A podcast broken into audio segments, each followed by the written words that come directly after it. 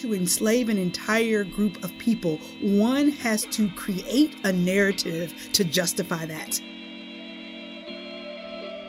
Hi, I'm Jay Ruderman, and welcome to All About Change, a podcast showcasing individuals who leverage the hardships that have been thrown at them to better other people's lives. This is all wrong. I, I say um, put mental health first because if you don't. This generation of Americans has already had enough. I stand before you not as an expert, but as a concerned citizen. And today on our show, Professor Kris Henning. Why did he take off running? Well, people who are asking that question don't live in neighborhoods where police officers are present 24 hours, pretty much a day. Kris is a professor of law at Georgetown University and the director of their Juvenile Justice Clinic. She's been representing children accused of crimes for over 25 years. I saw a line of children being escorted down the hallway in chains, shackles on their arms, shackles on their feet, and so many of those children were black or brown. In her long career as a public defender, the overwhelming majority of the thousands of kids she has represented have been black and Latinx but she started her career on the other side of the bench. We go into that courtroom, and I'm sitting with the prosecutor. I looked over across the room and I said to her, I really want to be over there. And hmm. I'm pointing at the defense table. In our fascinating and frankly troubling conversation, Kris weaves together powerful narratives and persuasive data. She explores the criminalization of normal adolescent behavior and makes a compelling case that racial disparities in the juvenile justice systems are rooted in America's unfounded and sometimes intentionally manufactured fears of youth of color.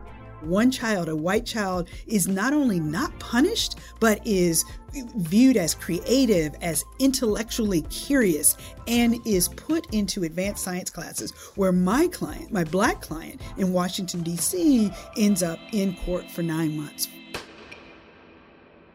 Professor Henning, welcome to All About Change.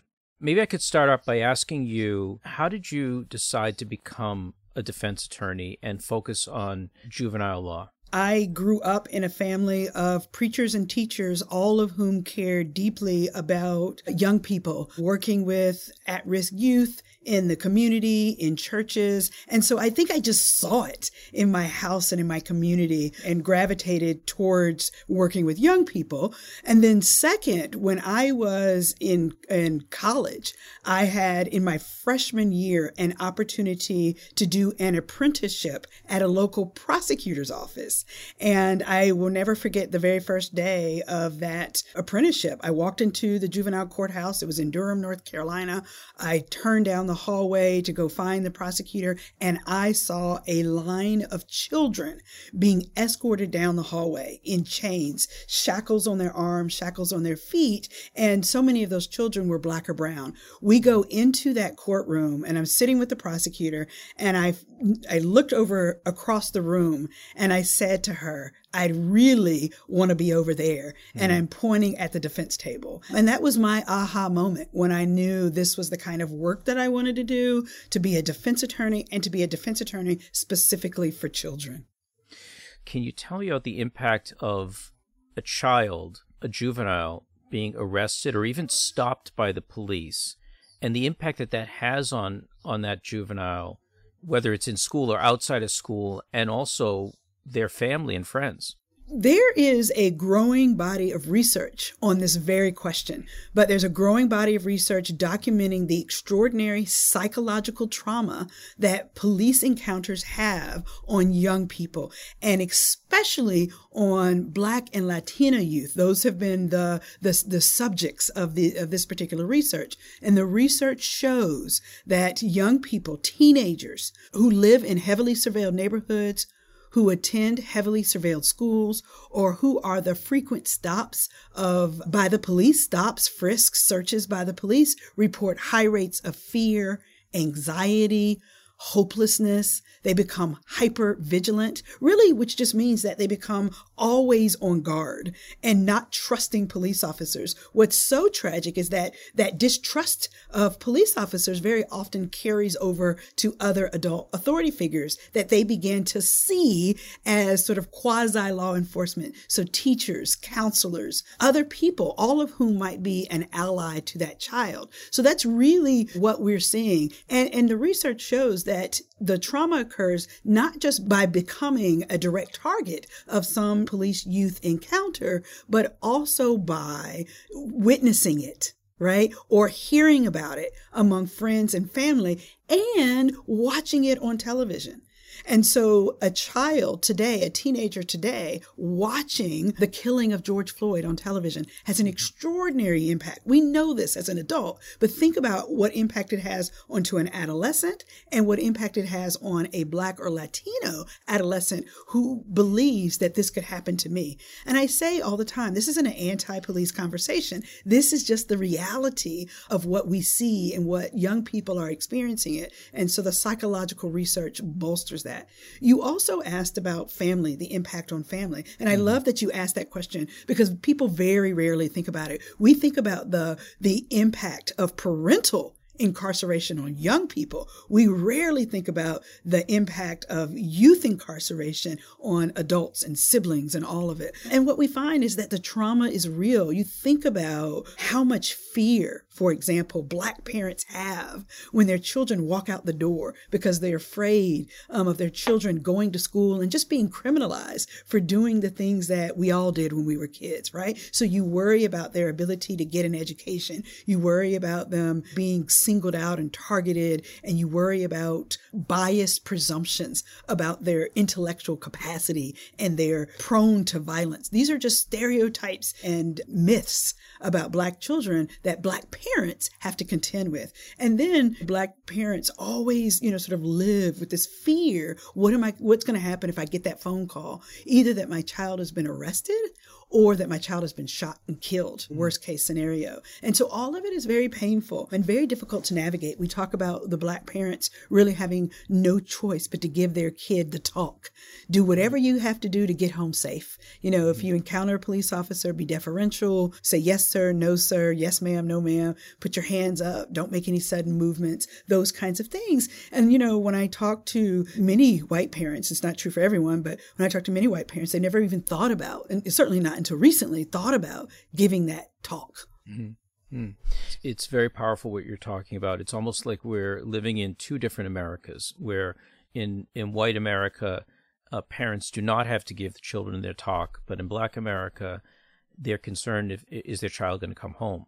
And maybe you could talk about the juxtaposition because I know that, that you opened the book about talking about Eric mm-hmm. and and what Eric did and what happened to Eric as a result of what he did, and juxtapose that with a talk that you gave in Connecticut where a white mother relayed a similar story. Absolutely. Eric was a 13 year old boy who on a Saturday night was watching a movie and he sees someone in that movie with a Molotov cocktail. And in his 13 year old brain, he thinks, oh, that looks cool. Let me see if I can make something that looks like that. To be clear, he does not research it. He doesn't ask anybody what's in a Molotov cocktail. He just goes to the kitchen, he grabs a glass bottle, and he begins to pour in whatever liquids he can find bleach, pine salt, water, whatever he can find. Mind you, together and some of them separately are not flammable, but he pours them into a bottle. And my favorite part of the story is that he grabs a piece of toilet paper, right? And he runs the toilet paper from the inside of the bottle to the outside and he closes the bottle. And and we know that that toilet paper, he wants it to be a wick, but it's going to burn out before it even gets to the top.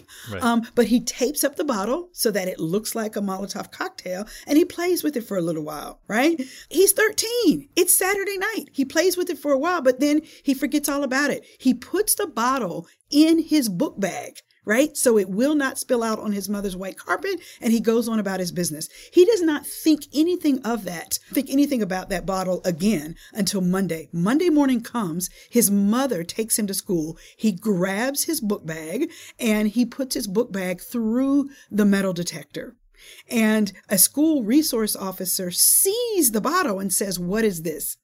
Eric immediately says, Oh, that's nothing. You can throw it away. Eric goes on to class. Little does he know, this is the beginning of a nine month ordeal in our local juvenile court. Police officers and a fire department show up and pull him out of class. He gets arrested in the hallway in front of friends and held in detention overnight. He is prosecuted, formally prosecuted the next day for possession of a Molotov cocktail and for attempted arson right? Mm. He told those officers at the school, told everybody, look, I wasn't trying to blow up the school. This was nothing. No one believed him. No one gave him the benefit of the doubt.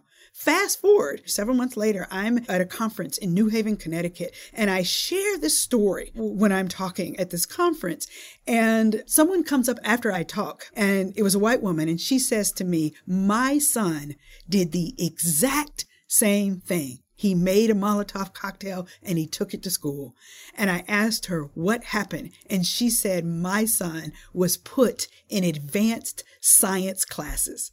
So, what an extraordinary contrast, right? That for me was just another major aha moment in the work that I do. That one child, a white child, is not only not punished, but is viewed as creative, as intellectually curious, and is put into advanced science classes where my client, my black client in Washington, D.C., ends up in court for nine months, formally prosecuted for this. That's a very, very powerful story. And I think many of us are faced with incidents in the news of racial disparity in America and the impact that it can have. But you go back to a basic element that once you're targeted in the system, and, and as, a, as a former prosecutor many years ago in Salem, Massachusetts, I experienced this. Once a child was in the juvenile system and brought before the court and charged by the police, they were sort of on the radar, meaning the police were always looking for them. And it was very common to see the same child of color in and out of the court system. Yes. Once you get targeted, and I got to say, it's not only once you get arrested, if any of your siblings get arrested, right? Mm-hmm. The whole family gets labeled or targeted. Or if a parent has been in the system before, they are on sort of the watch list. And these are very informal watch lists. Though I will tell you that there are also formal watch lists, right? Where there are created shadow gang databases. There are surveillance teams now in police departments all across the country that are following social media Instagram accounts, Twitter accounts, Facebook accounts, TikTok accounts for certain children and only for certain children in the community. So you're absolutely right. Once you get targeted, you get followed. And what we see often too that accounts for what you saw in Salem is the allocation of resources throughout the city so that you're allocating more police officers to certain neighborhoods. And so I talk very often about the criminalization of normal adolescent behaviors. Well, we know, right, that the more police are present, physically observing those behaviors that quote unquote are really adolescent, but technically meet the elements of a chart of a crime, you can always find a way to arrest a mm-hmm. child, right? And so to be clear, I think even when police officers mean well, right? They want to keep a particular neighborhood safe. They want to be responsive to purported crime in a particular neighborhood, or they even want to take care of a group of kids, that it's still state intervention right? State intervention that actually ultimately does more harm than good. Right. Right. And and I want to talk about first of all, what do you mean by normal adolescent behaviors? And also, what is it like to live in a neighborhood where the police are all over? Yes. When I think about clothes, let's think back to tie dye t shirts, right? And bell bottom pants in the hippie era, commonly associated with hallucinogens, right? And mm-hmm. other forms of drugs. We never outlawed the tie dye t shirt. Think about all black attire and short, straight black hair, commonly associated with the goth era and also associated with mass shootings. Of course, we never outlawed all black attire. Think even today about steel toed Doc Doc Martens with red shoelaces, which some white supremacist groups, young white supremacist groups, have claimed as their own fashion statement. We have never outlawed that. But the one thing that we have outlawed on the books is sagging pants. And I always tell people, I don't want to see anybody's underwear either, but mm-hmm. should it be a crime on the books, right? That allow for police youth contact. This is what I'm talking about the ways in which we have stereotypes and assumptions about hip hop styles, for example, right? That is criminalizing normal adolescent creativity. Another example, think about music. I think this one's even more profound. Think about country music, hard rock, heavy metal, pop music, even. All of those genres of music have the same themes themes of misogynistic lyrics, glorification of drugs, sex, alcohol, violence, all of that appears in all of the genres of music, but without consequence. You think about hip hop music and rap music, and immediately, children who are listening to that music, let's say loudly in a park, are automatically assumed to be dangerous and violent. That's what we're talking about the criminalization of normal adolescent. You think about kids who sit together in a cafeteria, and I hope all your listeners can envision what it was like. You remember to be a teenager sitting mm. together in a cafeteria, and sometimes, guess what? You dress alike. And if you're a black kid or a Latino kid and you dress alike and you have hand signals and like maybe tattoos, you're presumed to be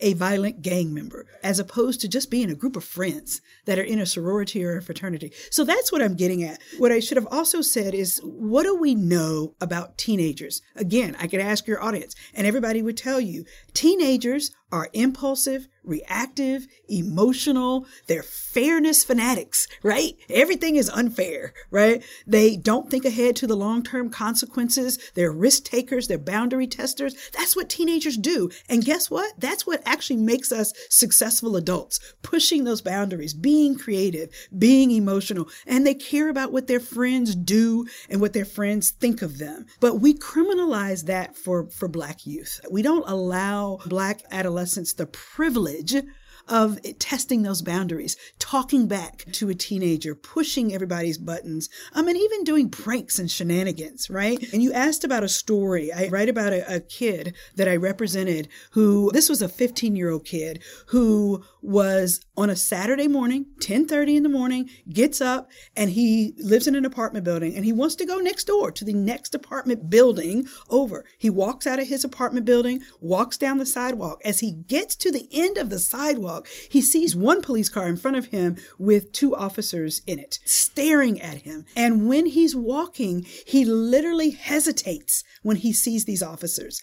And the officers describe that as a stutter step, as if you sort of have a little hiccup in your step. And so he stutter steps, but he keeps on walking. The officers look at him, see that stutter step, think that stutter step is suspicious at 10:30 in the morning and they begin to follow them in their car. They drive up on the curb. Our client looks back at them and he begins to run. He takes off running to the next apartment building. He dives behind a bush to hide from the officers and to be quite frank, it's just magical thinking. Why he thought those officers did not see him, I have no idea. Those officers really is the funniest part of the story. But the officers grab him and they begin to yell at him, "Why are you running? Why are you running?" He literally says, "Because you're chasing me." right? Like it's just this whole symbiosis between children, particularly black and brown children, and the police officers today. And people who are listening are thinking, well, if he's not doing anything wrong, why did he hesitate in his step? And why did he take off running? Well, people who are asking that question don't live in neighborhoods where police officers are present 24 hours, pretty much a day. The young people that I represent don't see officers just once a month. They don't see officers once a week. They don't see officers once a day. They see officers multiple times a day, parked on their street corner, stationed in front of their schoolhouse. They get stopped on the way into a convenience store, on the way out of a convenience store. Many, many of my clients have been stopped multiple times. When I say multiple times, I can, one of the clients that I talk about has been stopped no more, no less than 50 times, most of which for doing nothing at all, right? That's what it means to live in a, in a very heavily surveilled neighborhood. Are the police following what they perceive as how society is looking at children who are black and brown as opposed to white?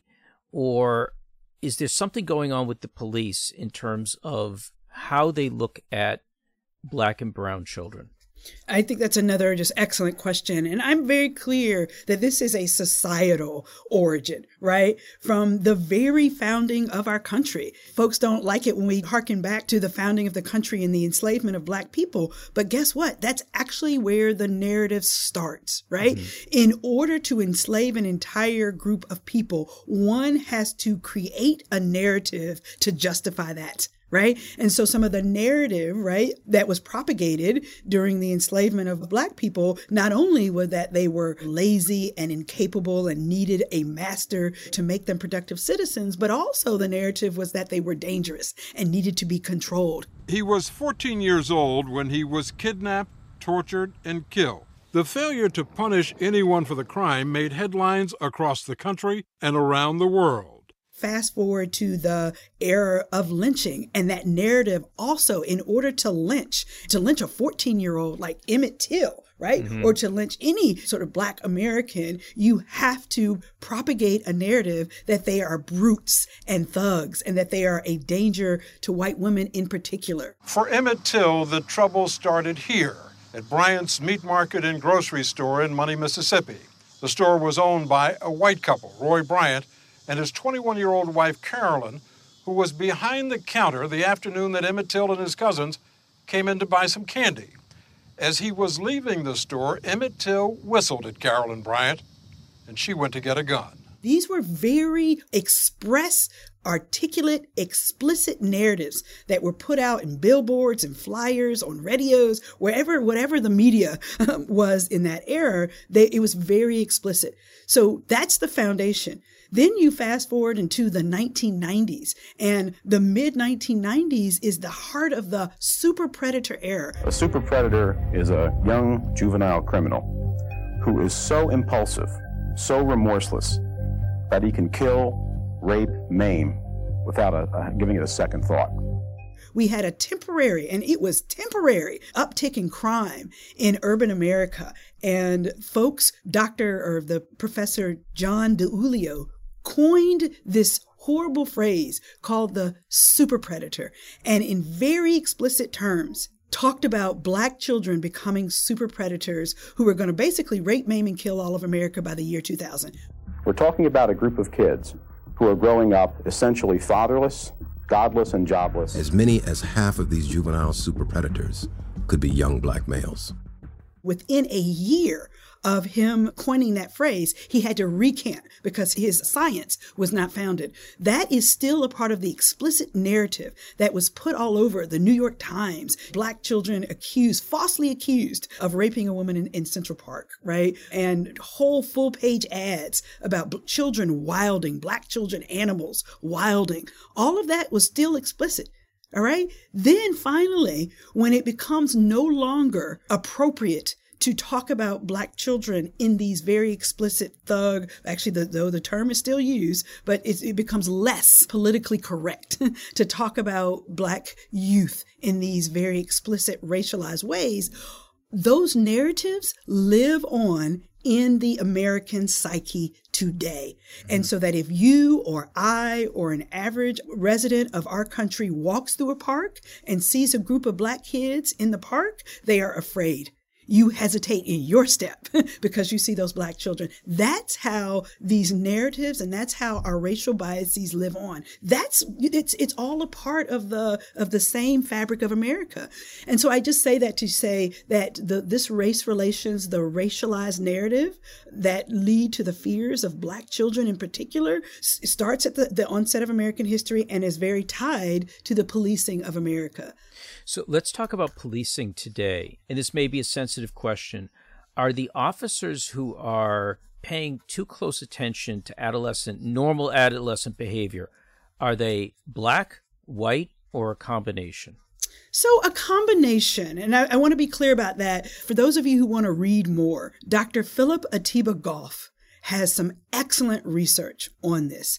And there is a really powerful article that talks specifically about police bias. And what they talk about is there are series of bias triggers. One of the bias triggers is ego threat, right? That there's something about the blue uniform eh, tied together, ego threat and masculinity threat, sort of together, that, that has a deep impact on their perception of what's happening around them, right? Most police officers are men, right? And it's a very masculine profession.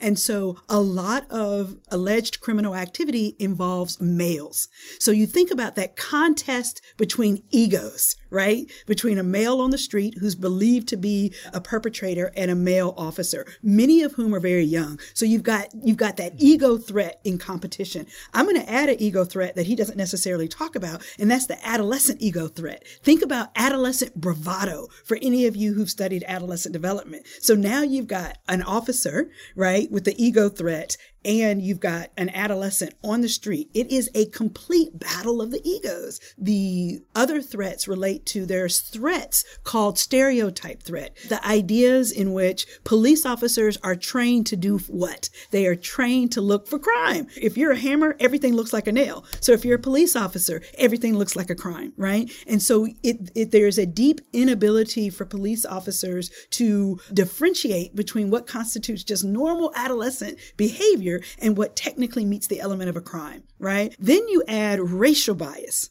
right? That all of us have, not just police officers. So, but you've got this, you're out on the street, you're looking for criminal behavior. Guess what? Racial bias is so strong in the area of criminal justice that it's probably one of the strongest areas. So, in other words, some researchers have said when you think about crime, you very often think of a black person. When you think about a black person, you very often think about crime. That's how strong that narrative has become in our society. And so that's what police officers are grappling with. And so I say this all the time, even when a police officer means well, right? Even when an officer is out on the street doing wellness checks, they are still, like all of us, succumbing to this, these racial bias threats around criminality. And then add on to this the masculinity threat, the ego threat, and you've got a recipe for the over policing of black and brown children. Yeah. It's so true. We, the jury, find the defendant, Kyle H. Rittenhouse, not guilty. Immediately after, Rittenhouse burst into tears, overwhelmed by the moment. For many Americans who believe that a black man who did what Rittenhouse did would have been treated differently, the verdict was painful. There is no justice in America for the oppressed. This is a fact. If you are oppressed in America, there is no justice for you let's take the extreme example of Kyle Rittenhouse. Yes. And then juxtapose that to someone like Trayvon Martin. Can you talk about the difference of how we approach a white juvenile as opposed to a black juvenile. Absolutely. And I use the Kyle Rittenhouse example a, a, lot because several things, right? If we even put for just one second, put race and class aside, think about what Kyle Rittenhouse was doing that day. It's the absolute epitome of everything we know about adolescence, right? It was an impulsive act for folks who are trying to remember Kyle Rittenhouse crosses state lines with a assault rifle of some sort across his body and is walking through the streets, right? So this is a 17 year old child who crosses state lines and going to meet up with friends. So peer influence, right? He meets up with a friend who hands him a gun. Why are they out there? They're outside because in his 17 year old brain, he thinks he's competent enough to protect businesses that somehow need to be protected during this Black Lives Matter protest. So number one, the fact everything he's doing, he's not thinking ahead to the long term consequences, right? He's taking risk, testing boundaries, all the things, all in the, under the guise of protecting these businesses. So, number one, you ask, how is he treated differently? The fact that he walks through the street as a teenager with an assault rifle without any consequence whatsoever. And I know people will say to me, but that's an open carry city or open carry state. And he was allowed to have that gun. I'm sorry. If it had been Tamir Rice, in an open carry city, if it had been Trayvon Martin in an open carry city, I guarantee you they still would have been shot dead in right. the moment, right? So you think about Tamir Rice as the 12 year old Cleveland boy who is playing with a toy gun. Police officers arrive and within less than three seconds, he's shot dead, right? Whereas Kyle Rittenhouse is allowed to walk. All right. So then what happens? What else? You talk about how kids are treated differently. Kyle Rittenhouse ends up taking two lives and severely injuring another. And he, his mother, and rightfully so, his defense attorney wanted the world to see him as an adolescent who got in over his head and had to act in self defense. And the jury accepted that. And so, so, so many of the public completely accepted that, that narrative. Kid gets in over his head. Again, I ask you to imagine that scenario involving black children. What happens to Kyle Rittenhouse? He gets a fair trial. He gets due process. He gets to sit in one of the early interviews. I'm watching, you know, video. He's sitting in talking to his mother. Our kids get stripped off the street, if they're even alive, stripped off the street and, and, and locked away and don't get to see their parents until they show up in court the next time. Right. But he gets a fair trial, jury trial, and gets not guilty. Right. If it were a black child, and I'm just being very honest, like we know this across the country, he would get the black child gets a phone call. Let's imagine from a friend who says, Hey, I'm out here at a park and I'm really worried that something is about to go down. Can you come out just so that I have support? The black child arrives, meets up with his friend. A friend passes him a weapon just for safekeeping. Things get out of control. Someone, you know, dies. Tragic, right? We automatically presume that that black child is beyond redemption, is antisocial, was intentional, gun bearing, violent criminal. We can't see the adolescent who got in over their head. We can't see any of that. I also ask people, I invite people to look at photographs of Kyle Rittenhouse and the friend as they're walking through. They're dressed just alike. They're dressed in fatigues with their hats on backwards, carrying their rifles. Nobody would call them a gang member. A black child shows up with his friends at a park and it, they're all gang members. It pains me, but I, I, think it's such an important conversation to ask us to draw a distinction between Kyle Rittenhouse and Trayvon Martin and Tamir Rice. And for those who don't remember, Trayvon Martin is the kid who had the Skittles, right? And he gets stopped by, wasn't even, it's an off duty watch guard, right? Mm-hmm. Who shoots and kills him because why? You remember what he said before killing him or after killing him is that he was tired of so many black children robbing their neighborhood. So he's made an assumption that the kids who are robbing their neighborhood are African American kids, right? And that he has a duty to stop them. And so it's just extraordinary contrast, extraordinary contrast. Can you add to that, Professor Henning, where you talk about how we as a society look at black and brown children and we don't see them as children? We see them as adult. We see them as the, the police see them as bigger or describe them as bigger than they actually are. That's absolutely right. And and guess what? That's grounded in research also. So there is also a growing body of research that looks specifically at how racial bias operates with young people. And so there is research showing that both civilians and police officers view black boys in particular as older than they actually are and significantly older than they actually are. Some research, again, by Dr. Philip Atiba Goff shows that civilians and police officers perceive black boys to be more than four and a half years older than they actually are. So when you're looking at a 12 year old Tamir Rice, you're seeing a 16, 17 year old. When you're seeing a 17 year old Trayvon Martin, you're seeing a 21, 22 year old. Not only that, there's research by other scholars, empirical research, showing that individuals perceive black boys to be taller, heavier, more muscular, stronger, more physically powerful than they actually are. Again, has a huge impact. And for those of you who are listening and wondering about black girls, there's research showing, again, empirical research showing that individuals, civilians, perceive black girls as older, more mature, more knowledgeable about adult topics than they actually are, less innocent, and less in need of protection. All of this has a profound impact on how we discipline children in school, how we react to them when we see them on the street. And guess what? We haven't really talked about, I've been talking a lot about normal adolescent behavior. We talked a bit about serious crime, you know, with Kyle Rittenhouse, but the research also shows that even when black children commit serious offenses, right, we treat them truly as if they are beyond redemption and mm-hmm. they shouldn't barely get a trial. If they get a trial, they're sent to adult court for prosecution. They are given severe sentences like life without the possibility of parole. So even on that back end, right? Mm-hmm. In the very small percentage of black children, or of any children who are committing serious crimes, the racial disparity at the sentencing level is extreme. And it's extreme because of this racial bias that you're talking about, this adultification of black uh, children. That is so profound. Let's shift to policing in school.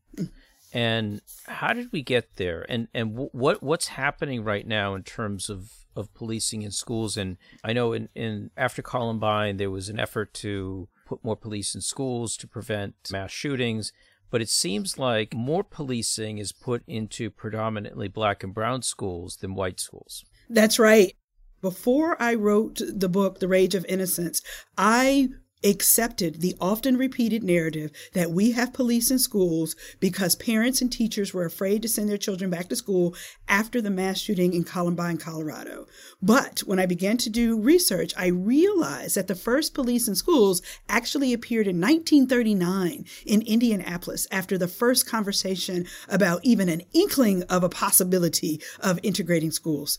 Fast forward to the 1960s, the civil rights era, and police were sent to schools in an effort under the guise of creating a safe passage for black and brown children to be integrated into schools. And then we fast forward again to 1990s. Remember, I already talked about the super predator era, mid 1990s. This is still mid 1990s when the super predator era was was enacted or was was coined was still five years, five years before Columbine even happens. And mm-hmm. during that mid 1990s, the federal government created the Cops in Schools framework. This is the framework that allowed the federal government to funnel dollars into state and local school systems that would agree to hire police in schools. Again, this is mid 1990s. Then Columbine happens. And indeed, we do increase federal funding for police in schools. But where do those police officers get sent? And you already gave a preview. We, they get sent to the urban schools with a disproportionate presence of black and brown students. They are not get, getting sent in droves to Columbines, to the Sandy Hooks, to the Parkland. They're not getting sent to white suburban schools where the the majority of the the mass shootings had been occurring. And so the reality is more police in schools in these black and brown schools, but more police in schools means more arrest in schools. More arrest in schools means more arrest of black and brown children. The 17 year old girl, black girl that I represented, she got into an argument with her boyfriend at school, which is, I dare I say, dare I ask your audience, how many of you got into to uh, an argument with a partner? And during the course of the argument, she became convinced that her boyfriend was cheating on her. And so she grabs his cell phone out of his hands and begins to walk away down the hallway. As she's walking away, she's scrolling through his text messages to see who he's been communicating with this. A school resource officer sees this and decides to intervene. Tragically, his intervention was to arrest her. So this child, the 17 year old child, was literally arrested in school, again, in front of friends, held in secure detention overnight, brought to court the next day, and formally prosecuted for what? For robbery, taking the property of another by stealth or force right? Just absolutely normal adolescent behavior. And I always ask people, dare I ask you, have you ever done anything that impulsive? And this is what happens when we have police in schools. Again, that interaction looked like a robbery. Right. Technically, probably fit the elements, but is this really what we mean by robbery in our society? Right. It's so true. I mean, the first white paper that our foundation did, not on juveniles, but on adults, and the interaction of police with people with disabilities showed that half of the people killed by police officers have some form of a disability. In terms of the listeners, uh, students, teachers, parents, community leaders, what should they be doing to advocate to have better policies in their school system? Do I think we will get there? And I have to say, my answer has to be yes, or I can't keep doing the work, right? I have given sort of my life work over to representing children individually in court cases, but also to doing systemic reform. And so I have to believe that we as a society can get there, right? I will confess to you that my greatest fear as I sit here today is that in moments like this, and I could imagine some of your listeners are thinking, but crime is going up. Well, we're in a moment where it feels like crime is going up. And indeed, we are seeing more high profile shootings happening, irrational shootings happening.